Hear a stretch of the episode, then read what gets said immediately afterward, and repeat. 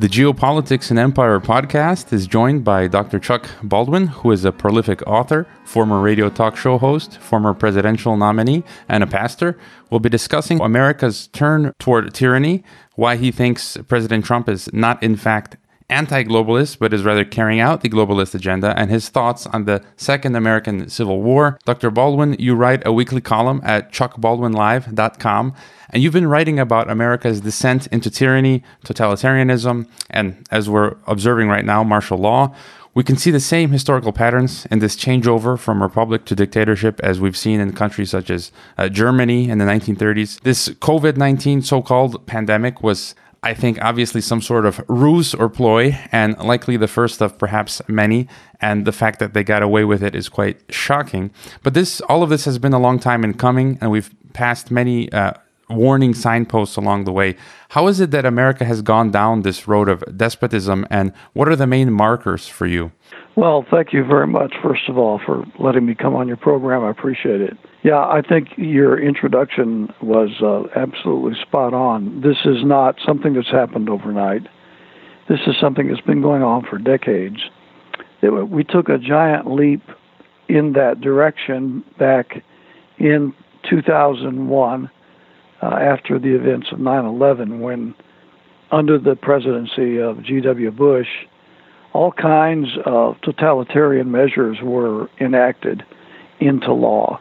I'm talking about things like the Military Commissions Act, the USA Patriot Act, laws that basically eviscerate constitutional protections that we have in the Bill of Rights and put America under de facto police state. Since that point, uh, that trend has only continued, and as you noted, with the supposed uh, pandemic that we've just experienced, it, it, we saw the implications of this down to the state and local levels, where all but seven governors in the United States locked down their states. 40 million jobs were taken away from the American people. Uh, churches were unable to um, have worship services. People were forbidden to uh, go to certain stores. They were told where they could shop, where they couldn't shop. Uh, they were told how many people there could be in a crowd, how many people could not be in a crowd. All of these things are direct violations of our Bill of Rights. And they did it overnight practically. And the shocking thing to me is they did it almost without any resistance whatsoever from the people. So now then, on the heels of that, we're experiencing another quote unquote emergency with the uh, with the riots around the country, and President Trump is threatening to use military force on the streets of America, something that is forbidden by Posse Comitatus Act. Even the Insurrection Act itself does not give the military carte blanche to come in and start uh, pointing guns at the American people. Um, only the states and local communities have authority to enact law enforcement within the United States. and so we have at least 50% of the American people, most of whom are considered conservatives and Christians, who are coming out in support of the president using military troops against the American citizenry on U.S. soil, which shows that in the, in the minds of most people today, there is no Constitution. We do not have a Bill of Rights, and people have lost touch completely with the the rule of law under our Constitution and what our our nation was formed on. so all these things put together are simply uh, an echo of, of, of your introductory remarks. Before taking a closer look at the civil uh, unrest, there's something that uh, you have been writing about regarding Trump and globalism that very few people have been discussing, and it's quite uh, interesting and unique. Uh, President Trump has acted erratically as if he had a Jekyll and Hyde a split personality and has created a sort of fog of smoke and mirrors because you can never know, you know, what side he, he's on, on on the various issues. And this can be effective, but it's also very dangerous for the citizenry if his intentions are not noble. And you've posited that Trump is, may I say, a Trojan horse that is pushing through globalism. Uh, you cite one example the US Mexico Canada trade agreement, a NAFTA 2.0, which furthers the North American community in your writings, you bring to light a fascinating so this fascinating point that Trump pretends to be conservative, and as you mentioned already, that he's kind of disarmed the conservative base and pacified them into standing down on issues they otherwise wouldn't. And I think you might be onto something. Could you take us down this rabbit hole? It's one of the most frustrating things to me about the whole Trump phenomenon is how people that call themselves conservatives, people that call themselves constitutionalists, people that call themselves Christians have been willing to accept uh, just about every um, antithetical uh, position, antithetical to the Constitution, antithetical to the rule of law, antithetical to the Bill of Rights, antithetical to the positions that the aforementioned groups profess to believe, and and yet they continue to support him without exception. blindly, robotically, um, even I, I, would say almost uh, under a spell of bewitchment. And th- this is, I think, a, a supernatural act of, of judgment against the people of the United States for rejecting the natural laws of God and our constitutional rule of law. And he's giving us the kind of leaders that that we deserve. But but anyway, he, he professes to be conservative. Professes to be um, for the people, for freedom, and for liberty, and all these things. We know what his rhetoric is, but then by his actions, he does polar opposite. Uh, you mentioned the USMCA, which is, I think, uh, maybe the classic illustration of this, because the USMCA is not just NAFTA 2.0, but it's NAFTA on steroids. I mean, this this thing puts America under under a regional government, uh, co co uh, a co-government, if you please, with Mexico and Canada. That's even worse than NAFTA was. It requires that the United States surrender its national sovereignty to this regional government, this this North American Union. They they they don't talk about it in that in that term, but that's exactly what it is. It's and it it completely sacrifices the autonomy and the sovereignty of the United States and the other two nations, of course, and it it, it further erodes the uh, domestic job base of the of the workers in this country.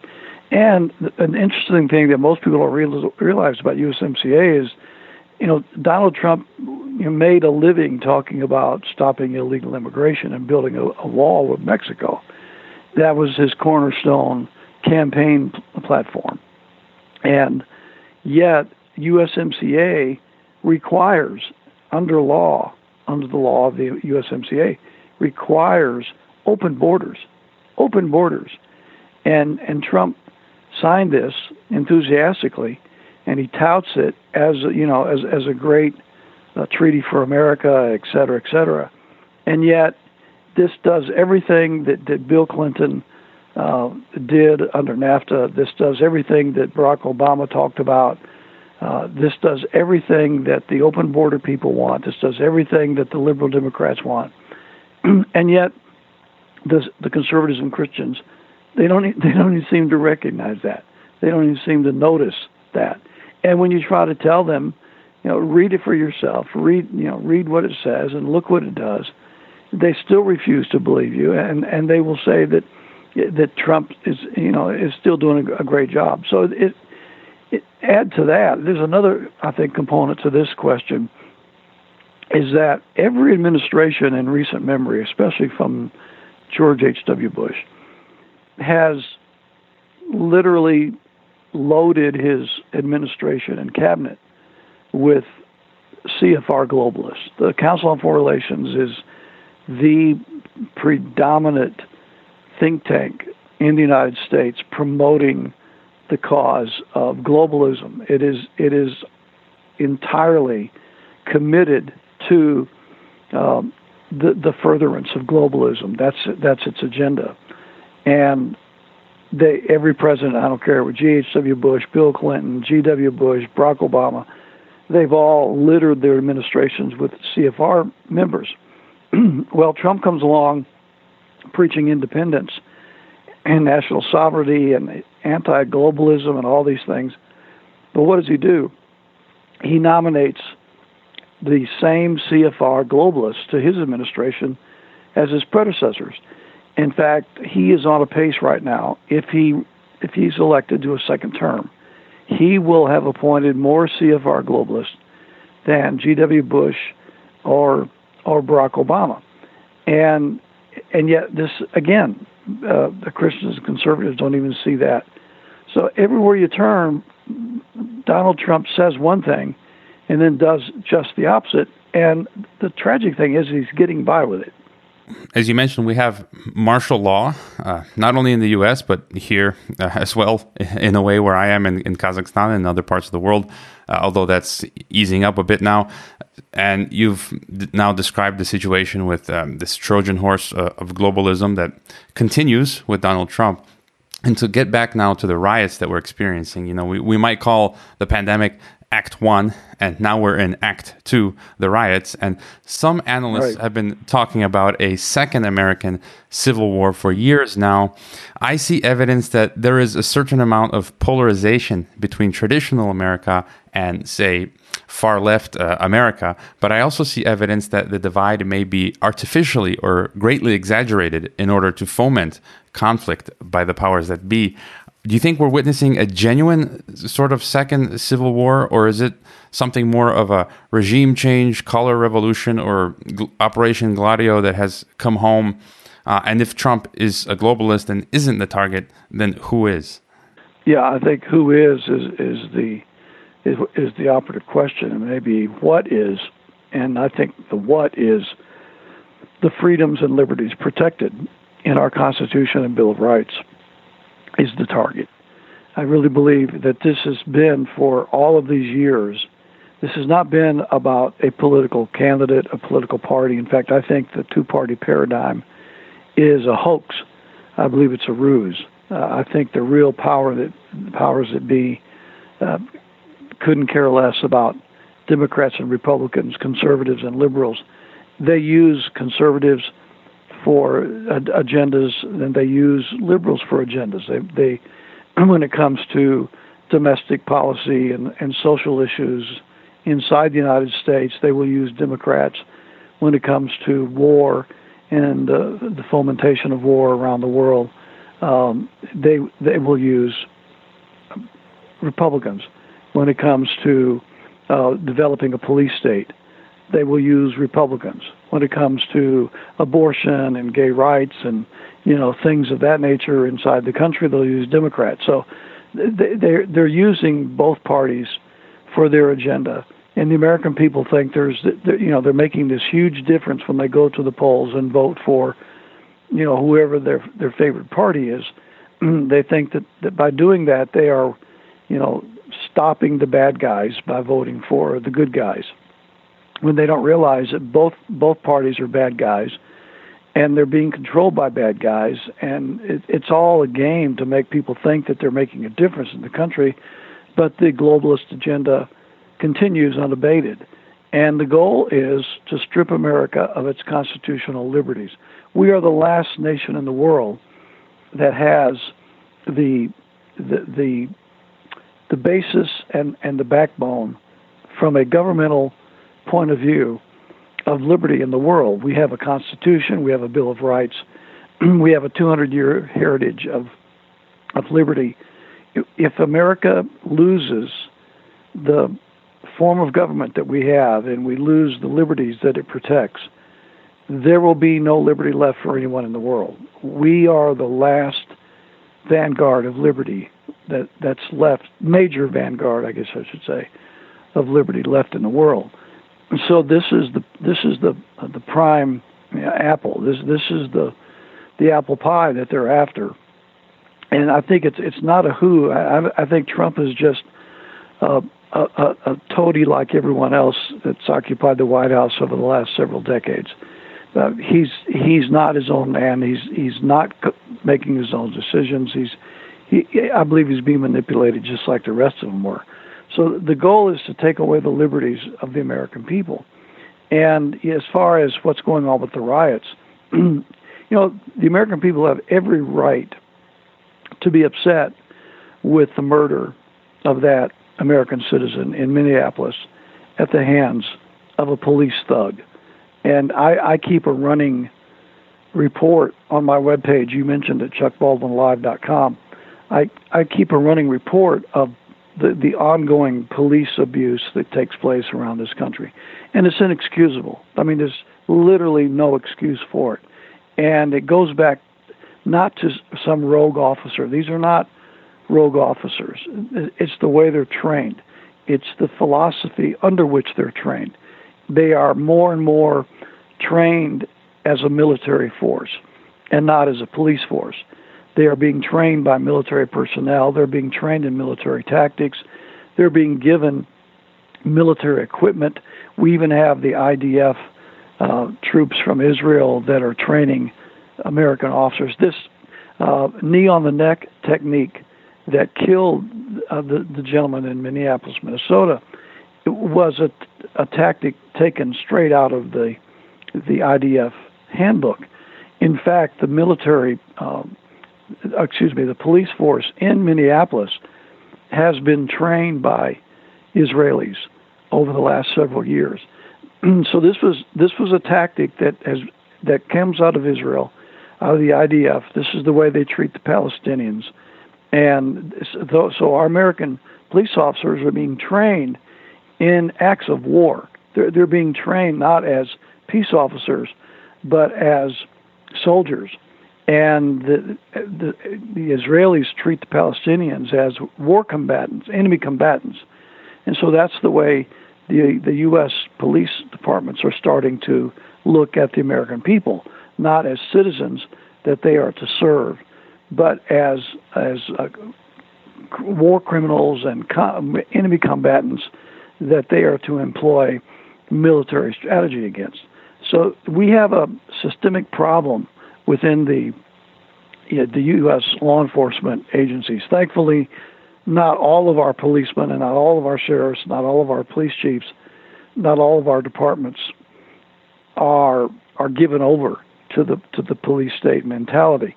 Uh, many of them are not. And in the column that goes out today, uh, in which I talk about this, I highlight a, a, uh, police chief in Chattanooga, Tennessee, that has taken a very bold and courageous stand against these kind of techniques in his department, and he's not the only one. But but the point is is that the, these kind of things need to stop in this country, and people are right to protest against this kind of of, of police abuse. Now, that being said, there's no doubt in my mind, no doubt whatsoever, that agent provocateurs from the federal government are in the thick of these riots, uh, that they are helping to fan the flames of hate and discontent in order to create mayhem so as to justify the government's use of military force and martial law against the American citizenry. So, you know, the more they're able to incite violence and the, the riots and the way that things are happening, the more tendency it has for the American people to turn against them. But they're also, when they don't realize it, but they're turning their backs on the Constitution. And it makes it easier for guys like Donald Trump to say, okay, let's send in the military. And of course, when that happens, not only will military personnel be on the streets, but it means that martial law will be enacted in those cities. And I don't know whether people are stopping to think about that, but when you send uh, military personnel into an area, uh, they only know, you know, one thing to do, and and and that's to do what they're trained. And and martial law is one of the first things that will take place under military um, authority in a given location. So when you talk about military personnel coming into a city, you're talking about the martial law being enacted in that city. So you can imagine if this is going on in, in the major cities of America, Los Angeles and Chicago and New York and Philadelphia and, and Seattle and, you know, everywhere else, name it, those cities will be locked down. Those cities will be put under martial law. Uh, there will be gun confiscation going on. There will be people that will be put in jail for violating curfews. There'll be people that, that could be shot for violating cur- curfews. You're going to have the, the brute force of military rule, uh, such as we would employ in, in communities around the world, that will take place on the streets of the United States, which is anathema to the doctrines of freedom in this country, of course. But these people don't even think about that. They clamor for military intervention. So, again, I think Trump has has truly blinded the minds and the hearts of people that should believe in liberty and ordinarily would believe in liberty, but because they've given their loyalty to Donald Trump and because he's a con man and he's not genuine, he's been able to blind them to these sacred principles. And all these things are happening that I believe, you know, I don't believe that yeah, anybody that commits violence and anybody that destroys property is absolutely wrong and needs to be uh, punished under the law of our country, the civil laws. But to to take it into, to a step further and say we're going to bring in the military, declare martial law, and start using the arms of the U.S. military against U.S. citizenry, that this changes everything. And you know, I don't know, could this be done if another person was president? It's a good question because I personally think that this could not happen except that Donald Trump or G.W. Bush or someone like them were in office. You notice that the pandemic, the coronavirus, and now the riots, and you notice that um, 9/11 and all of the stuff that happened after 9/11 took place under Republican presidents. And I don't think that's a coincidence. I think it's because if the Democrats in the White House the conservatives and Christians are on guard. They are ready to resist and oppose policies that would be unconstitutional, antithetical to liberty. But because it's a conservative Republican, especially a guy that says he's a Christian, Trump stands in front of the, of the church with a Bible photo up, and the Christians go bananas. You know, it, he can literally get by with anything, and I think it, it just shows that the people have traded loyalty for the Constitution, the Bill of Rights, the natural laws of God, the truth of, of, of freedom, and they've traded that for loyalty to a, a political candidate if he is a Republican and if he's a conservative. Bad trade. And speaking of the military, uh, we're starting to see this buildup of a narrative now with China, war with China. Do you feel that we'll enter into a military conflict with China? I think it's possible. I think at heart, Trump is a warmonger, and uh, he's a tyrant. He, I think he loves war. I think he salivates war, for war. I mean, look at all the the bombings that he has uh, conducted over the Middle East, mostly since he's been president. He's dropped more bombs since he became president than uh, Barack Obama and G.W. Bush combined. You, you think about that. You know, both those men had eight years in office. Trump's not even been in four years yet, and he's already dropped more bombs than both of them put together. He, th- this man loves war. He, he, I think, he looks for every opportunity he can to uh, exert military force around the world. Uh, we saw it, you know, in in the Middle East already, in his policies in Syria and and uh, Iraq, uh, Iran. Uh, you know, we saw the way he assassinated General Soleimani from Iran, uh, who was on a peace mission in Iraq, and you know, and again, no no fallout whatsoever from the American people about that.